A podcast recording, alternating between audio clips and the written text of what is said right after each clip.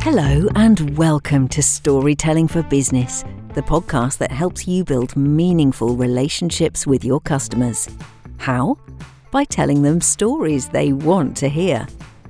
I'm Katie Flammen. I'm a voiceover artist.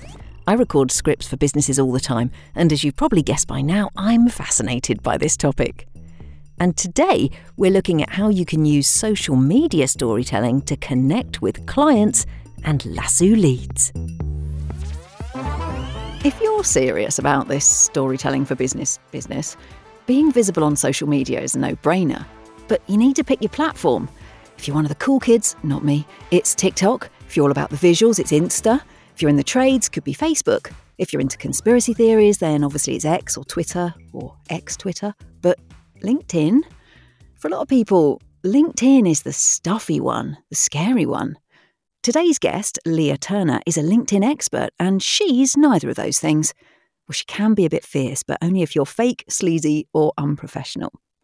In just four years, Lea Turner has grown a massive network of more than 150,000 people by simply posting on LinkedIn.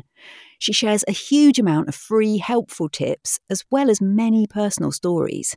And her LinkedIn training business is super successful as a result. She's created a business community, of which I'm a member. She's a sought after speaker and a single mum. Lea Turner, welcome to the podcast. Thank you so much for having me. That was quite an intro. well, you've got quite a lot going on, haven't you? But um, I've, I've got two questions, but I think I'm going to start with why LinkedIn out of all of those other platforms? Originally, because I had a business that focused on working for building construction professionals, lawyers, medical professionals, building surveyors. So that's where they were. And I had no marketing budget. And that they were my clients for my original business when I first started using LinkedIn. So I thought, well, I I've never really used it. I've had a profile since like 2012, but I never ever, yeah, I, I never logged in. I never looked at it. It, it. I didn't even have the app on my phone because it wasn't something I ever considered. And it wasn't until I got one of those emails that said, oh, three people have looked at your profile or something. And I was like, oh, I haven't really thought about this. Maybe I'll have a quick look at it. And then I did and went, good God, this is boring. Like, this is not for me. But I didn't really have much choice. It was kind of one of those, like you you need to. You've got to you want to get i i wasn't struggling for clients. I had a lot of clients. They were like word of mouth clients i'd had for i ran the business for nine years. So i didn't have a struggle but i wanted to grow the business. I was sick of like being poor and not making barely making ends meet at the end of the month. So i wanted to grow the plat i wanted to grow. I wanted to take on some associates to help me and i wanted to work less hours. So linkedin was kind of like those people weren't hanging out on Facebook and they weren't hanging out on Instagram. And I thought, well, if I can get noticed by them on LinkedIn, which I did, like that was that went very very well to start with. Uh, at, at, the very beginning, it didn't because I was being like stuffy and awkward and. What was your first and, post? Can you remember? Yeah, do, do, you know what's funny? Because I took a photo of it to do as a post tomorrow. Someone sent it to me in a frame. It says, um, with 13 years' experience working in the construction industry and seven years' experience in the medical sector, as well as a myriad of other uh, areas of experience gained over my years as a transcriber, I am now seeking to diversify and expand my client base. it goes on like that. And it had um, eight eight sympathy likes and two comments from old bosses. Oh, so, and and that is that's what a lot of people think LinkedIn is. It's a CV, yeah. isn't it? And I am now seeking to diversify. I mean, you don't talk like that anymore, Lea, do you? I, I never talk like that ever. like that's not me at all. so uh, yeah, it's very it's very embarrassing to look back and go, "My God, what was I doing?" But we all start somewhere. Exactly, and and I think that's the beauty of what you do because you are you. And um, you know, we bang on about authenticity quite a lot on this podcast about you know be your your your true authentic self. But um, mm. you know, mm. you're authentic with a capital A. Do you think that that is really the key to to your success? I think it has a lot to do with it. I think if we're being really real, I I hit LinkedIn at a time when people needed to hear real voices because I started getting popularity on there about six months before COVID hit. And I really had gotten into my stride by the time COVID did sort of take hold of the world. And I was very honest about how life was for me during that and and the fear that I felt and um, how it was affecting my business and I talked about life as a solo parent and all sorts of things but I think that and the fact that I was unexpected in the space because people don't have traditionally, they're not tattooed from the neck to the toes. I, I'm a 38 year old woman with tattoos pretty much everywhere visible and some places that aren't usually visible. I've got piercings, three nose rings, lip piercing, like massive stretched ears uh, with like gauged ears. So uh, I'm not what people expect in the professional world and that made me stand out. And then because that was accompanied by uh, uh, good writing like i can't i'm i'm naturally a good writer. I've read obsessively since i was able to read which was when i was about 4 and i never stopped devouring books. And it's it's helped me to become a good and confident writer. And i think those two things coupled together and my i'm not embarrassed to be me and I, that's something that I've never I've I don't feel the need to pretend to be somebody else so that other people like me. I'm very comfortable with not being liked. It doesn't bother me because I stopped I stopped trying to be liked by everyone when I was about 14 and realized that actually half of the people half of the people that I want to like me I don't even like so why do I care? And I think yeah, those things together meant that I was comfortable being real and sod the people that don't like me. And uh, that helped. That helped a huge amount because people felt that they could relate to the different parts of my story, whether they were parents, whether they secretly hid their tattoos when they were at work, whether they loved to travel, whether they were running a small business. There was all the different aspects of who I am that different people connected with. And I talked about you know most of them. I think that's really interesting because uh, because you are i know you have a bigger a bigger team now but you're essentially a one person business. And if you if you run a small business chances are you are front and center. You do the marketing you you you do the accounts you do the bookkeeping you write everything. And if you're not prepared to sort of show up and be real then people aren't necessarily going to connect with you. And you talked about people relating to different parts of your story. And do you think that's why you've got such kind of like such a broad appeal, so many followers? Yeah, I think that definitely helps because, you know, there's not not everybody that follows me is going to relate to all the different aspects of of the parts of me that I talk about. And I'm I'm very careful with what I share. Like I don't say everything, but I say enough that people feel like they know everything where's that line? For some people, the line is in a really different place, like, oh my gosh, you know, I don't want to talk about my family, or I, I wouldn't want to t- talk about where I grew up or experiences I had. Mm. It, you know, you're a mum. There's where, where's your where's your kind of personal cutoff? Have you got one? Yeah, absolutely. So I don't. I mean, for safety purposes, I don't talk about my specific location. So even when I bought a house, I didn't share a picture of me in front of the house because I was like, I, I wouldn't ever do that. I don't talk about my family beyond my son. So you won't see me posting about my sister, and I haven't shared photos of my mum or my sister's children because that's not that's not for me to do, and because it's a it's a big network of people, and you know you don't know who's watching. I don't talk about my relationships ever. So my dating life, my love life is absolutely out of bounds. So people never know. They know that I'm not married. That's about it. I don't talk about whether I'm single, whether I'm that's for me. That's only for me and the person that I'm in a relationship with. And that's something that's really important to me. My boundaries have changed. So what I was comfortable with talking about at first uh, like there are things that I've talked about since. I never would have imagined I would be comfortable talking about mental health or my own experiences with that. And actually, I've almost felt a sense of duty over time when I've seen other people talk about it to use the platform that I have to to be honest with people. And I mean, it gives me that like vulnerability hangover that Brene Brown talks about. Like makes makes me feel like bugs are crawling on my skin, but the positive outpouring from people that say thank you so much for opening up about that that's really made me think about stuff and so I wouldn't have imagined that I would be comfortable talking about that. And I wouldn't say probably that I am comfortable, but I know the positive impact talking about those things have. And that's enough for me to push myself.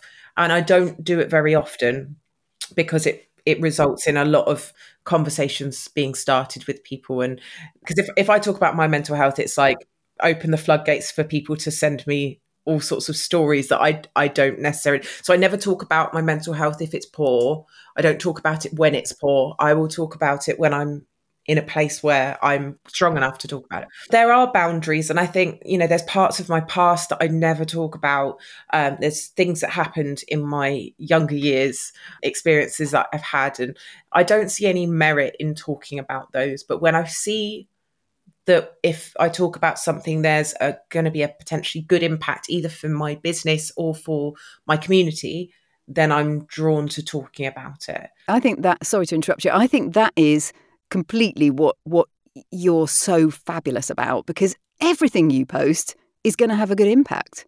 Literally everything you post, whether you're giving tips or whether you're sharing some experience. And that, I think, I think that's that's your your secret source whether you, whether it's conscious or not it's it's always posted with a the audience in mind and yeah i i mean I, I admire you for it lea it's it's it's brilliant i'm going to ask you some kind of sneaky top tips for LinkedIn things because people are going to want to know. They're going to be very cross with me if I've had you on this podcast and I haven't mined you for LinkedIn secrets.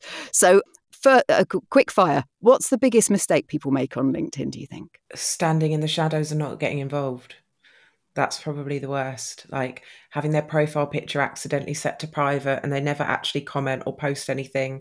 They never use their profile. There's nothing on their profile or it's it was written 10 years ago and they've never looked at it. It's like even having a great profile and never really posting anything you can still get business just from commenting in the right places. So i think the biggest the biggest problem for people is is having a profile and not making use of it and not actually getting involved in the conversations.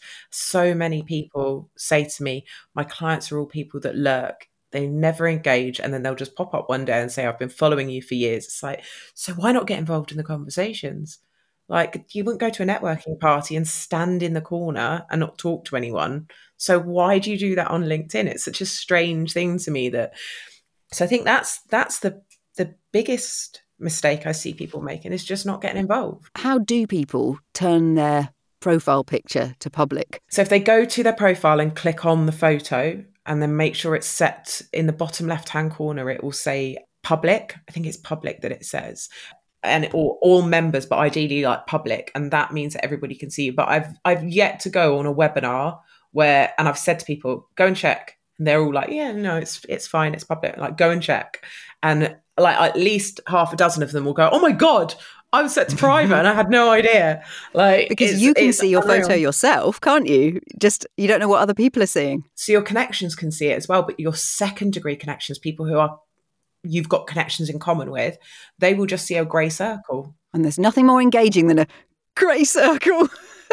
no, no one wants to connect with people that don't have a face. So it just means that people won't be reaching out to connect with you or likely to accept your connection requests. So yeah, you're just shooting yourself in the foot. So go and check because LinkedIn, like, they'll randomly change it sometimes and they'll change the settings. And I think that happened to a lot of people and they didn't realize that the setting had changed. The amount of times people pop up in my comments and I'm like, do you know your profile's photo's not showing? They go, oh, no, I had no idea. Okay, so get involved, sort your photo out. Anything else? Talking at people. I think that's a key one because so often people will just post like a bulletin update or here's some information like they're getting on the stage at a networking event and just talking and then they leave. Networking is a two way thing. Like you, you need to stay and have conversations. You need to meet, make people feel welcome to be involved in those conversations. So when you see posts that actually include people, ask them a question, ask for advice, ask for opinions, ask for their own personal experiences. That starts a conversation with people. And then you've got comments, and then you can reply to the comments. You can build relationships with people in those comment sections. Have a little bit of a laugh and a joke with people because it's all a little bit more relaxed in the comments. That's where I've built the majority of my community is the comment sections of my posts because I've opened conversations and invited people to be part of those conversations and I've stayed to have them with them. And I see it all the time. People just post something talking at their audience, like, here's this really interesting thing, blah, blah, blah. I'm so excited to announce, blah, blah, blah. Like, there's no, this is not a two way thing. This is just you talking at me and then wandering off. And they go, oh, I didn't get any engagement. I'm like, yeah. Are you really surprised? Here's why. And they go, oh, you're right. People forget when they're on LinkedIn to act like people and to replicate what they would do in a real life networking environment in order to build relationships. If you treat LinkedIn like it's a real life networking event and engage with people and interact with people like you would if they were standing in front of you, personable, friendly, a bit fun, silly sometimes, like you will build relationships 10 times faster. That's brilliant advice. Treat it like it's a like a, a real life thing. Love it. So I want to ask you about Hope4. You are ambassador for Hope4, which is a charity working to end human trafficking in Europe's poorest country, Moldova, and they do lots of other things as well. How did you get involved with that and their work? Well, Chris will kill me if I don't correct you. I'm actually on the board of directors now. Sorry, on the board of directors of Hope4. Yes. My apologies. Yeah. he'll, he'll tell me off if I don't correct you. So, when the war broke out in the Ukraine, I'd seen a snippet on the news of a mother and son on the borders in a refugee center and it just like the kid was about the same age as my son at the time. And i was just i, I was devastated seeing what was going on. I, I try not to watch the news because i find it's all so overwhelmingly bleak all the time that it, I, it it disables me from just getting on with my own day and and being able to function like crushing anxiety all the time and I woke up on the Saturday morning the next day and was like, I want to do something to help. And I've been tossing and turning and having weird dreams all night about if this happened to me and my little boy. And I mess I was WhatsApping one of my friends. I was like, I'm gonna do something to help. I'm gonna do a webinar. And I initiated a LinkedIn webinar. It's usually quite expensive to work with me. So I, I was like, right, well, I'll just charge £30 and I'll do a two hour webinar and all the proceeds will go to help, you know, victims that were coming across the borders and, and help the Ukrainian people. Anyway, I found out from my friend Chris Wright. He said, You need to speak to Chris Lomas. Chris Lomas is on the ground helping people coming over the border. And I went straight to his profile and saw all of the footage that he was posting, all of the videos. And I was like, I can see the impact they're having. I can see the work that they're doing. I love this. And I know people will get behind this. So I just messaged him and I was like, I'm going to do a webinar. I'm raising money. I'm going to send it to you. Is that okay? And I was like, I'm hoping to make like a couple of grand. And he was like, Oh my God, that would be amazing. Thank you so much. And it was the relationship was born. And then I set up the event and started selling tickets literally immediately. I just posted on LinkedIn. I was like, gonna do something to help. I'm doing this webinar if you want tickets, you can buy them here, £30. And I roped in five other well known LinkedIn trainers across the world to help me. The tickets started selling like outrageously fast. This is how I first came across you, Lea, through this event. Is it? Yeah. Oh, wow. Yeah. yeah. So, like, the money was flooding in like really fast. And within two hours, I because I already had the money in my account. So it was being held in my Stripe account because it was coming through like Calendly and everything so, but I was like, just fine. I've got the money in my business account. I, they can't wait for this money, and I just sent it straight across. So within like two hours of me messaging Chris saying, "I'm going to send you money," I'd sent him two thousand pounds, and then it was like a thousand pounds an hour. And I think within the first week we raised forty thousand pounds. Um, we sold over 950 tickets, and then people were making donations as well. And that went, we then did a bit of a PR campaign with what we'd done to get more awareness for Hope4. And I think that was where Bidfood got involved, who donate like masses of food for the refugees every month. That's a British food company, isn't it? Yeah, yeah, huge. They provide food for like uh, amusement parks and and all sorts of places and it's so it's just got gone on and on since then. And and then in january i went out to visit them to work with them. And i've done parties to raise money for them. I got 30 marketers involved and we did 30 um, they wrote 30 articles on different areas of marketing which we sold. We raised 15000 pounds just before I, while i was in moldova the first time and now I've convinced 20 crazy people to climb Kilimanjaro with me to raise more money for them. which You're amazing. was probably amazing. my maddest idea. Thank you. It's it's worth it though. How, how's the training going for that? are, you, are you in training? um, I, I we sh- d- okay, we uh, you don't have to answer that. We did a training walk in Wales, which was supposed to replicate Summit Day. And it wasn't up Snowdon. We did one adjacent to Snowdon. It was incredibly steep. And I was absolutely fine. I made it to the top. It's like four hour walk and then an hour and a half down. And I didn't break a sweat. I was fine. I was like, this is I can do this. I think it's more mental than physical because you don't walk very fast up Killy. You go slowly and you walk for like 30 minutes and then rest for 15 minutes and then walk for an So I'm like, it's fine. It's gonna hurt. I think the camping's gonna be the hardest thing for me. I'm not, I'm not a camping kind of girl. So Did you just call it killer, by the way? uh, sorry, Killy. Tasty. Killer. Um, I should probably about say- right. Yeah, exactly. Um, I should say I interviewed Chris Lomas in season one of the podcast. So if you want to hear Chris's interview about all the other kinds of things that they're doing and all the work, and, and he bigs up Lea in that interview as well. It's all very, um, very brilliant. That's episode four of season one of the podcast. So do check that out. Um, and gosh, Lea, wish you luck. And if people want to sponsor you doing your mountain climb, I'll put all the details in the show notes for this episode. But you'll probably be climbing Everest by the time the podcast goes out. No, this is the only mountain I will ever climb. I, uh, I won't be doing it again. It was just a very mad ADHD moment of that looks fun. I'll do that, and then three hours later, going, "Oh my god, what have I done?" So, Hmm. instant, instant regret. It's going to be fine. It's going to be brilliant. what is your story looking like for the next five years? You've come such a long way in four.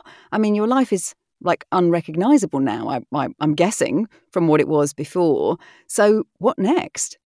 I do want to grow my community. That's my biggest thing at the moment. I the community, the HoLT that I run, we've got over 320 members in it, and they are the most kind, supportive, giving people, all helping each other, all promoting one another's services to their friends, their community, recruiting one another for projects.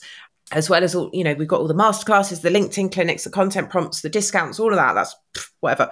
It's the community it's the support from each other that's like the amazing thing. So i've i've got a goal to grow that to 500 members within the next six months. And then i want to push to get it to a thousand members and start splitting it down into like some slightly smaller communities within it as well to encourage like local meetups. But i want to i really want to grow that. I think bringing in community managers and and people that are good vibes supportive and kind and helpful like that's so magical when you're a small business owner especially when you first start out. You don't have the money to hire all the different services that you need. So having people on hand to give masterclasses or offer help and advice that's worth so much money to you because I, I don't have the money to afford to pay a video editor or a copywriter or i didn't at the start. So having people that can show you how in the masterclasses or give you guidance to say actually that could be done better and get that feedback.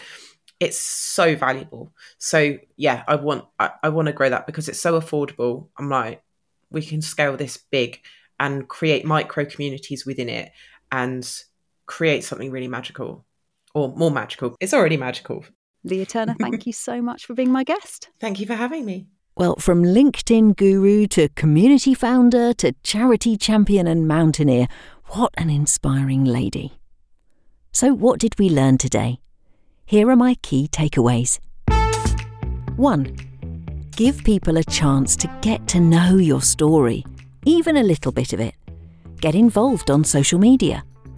Lea said the biggest mistake people make on LinkedIn is having a profile and not filling it in, or reading other people's content but not commenting on it. A comment can start a conversation. It's an easy way to share little parts of your story and find like minded people to chat to. 2. Everybody has to start somewhere. Remember Lea's embarrassment at her first ever LinkedIn post and how boring it was? Well, she's certainly not boring anymore, and not only has she improved what she does, she's owning the journey. She's got that framed printout of her first cringy post to remind her how far she's come. If you're trying something new, it won't be perfect the first time. But be brave, make a start, and trust that you will improve. 3. If you're posting, don't go on about the same thing day after day. Remember, Lea said she's talked about all kinds of things on LinkedIn being a single mum, running her business, what scared her during COVID, even when she's comfortable, more personal things like mental health awareness. Lea talked about having boundaries too. It's up to you how much of your story you share. 4. Be yourself and be honest. Who cares if you're a square and everyone else is a circle? Standing out will get you noticed, and on social media that is helpful. Make sure your photo is a true reflection of what you look like and that everyone can see it, and make sure what you say makes your beliefs and values clear. 5. Now you've got your audience's attention, prove you're worthy of keeping it. Showcase your talent in how you present yourself. Lea is an excellent writer, and that shines through in her content. Everyone's time is precious, so make sure the stories you're telling and the content you're producing is high quality and adds value to their day. Such great advice from Lea Turner, and this series just keeps on giving. Coming up in our next episode Literary Lessons What playwrights and poets can teach us about storytelling for business. So, what I do is always take the techniques and the skills and the insights and the lessons from the arts. The professionals are the storytellers, and that's why I always and only go to them for my lessons and bring them back into the business world. That's James McCabe, the Story Doctor. It's a fascinating listen you won't want to miss. So why not grab a cuppa, find a fresh page in your notebook, and dive right in now? It's ready when you are. Once again, a big thanks to today's guest, Lea Turner. Do check her out on LinkedIn, Instagram, and pretty much everywhere else too. And if you take a look at the show notes, you'll find contact info for Lea and her membership community, The HoLT, as well as the charity she talked about, Hope4. Right, I'm off to tweak my LinkedIn profile. Thanks for listening. I'm Katie Flammen, and this is Storytelling for Business. Till next time, goodbye.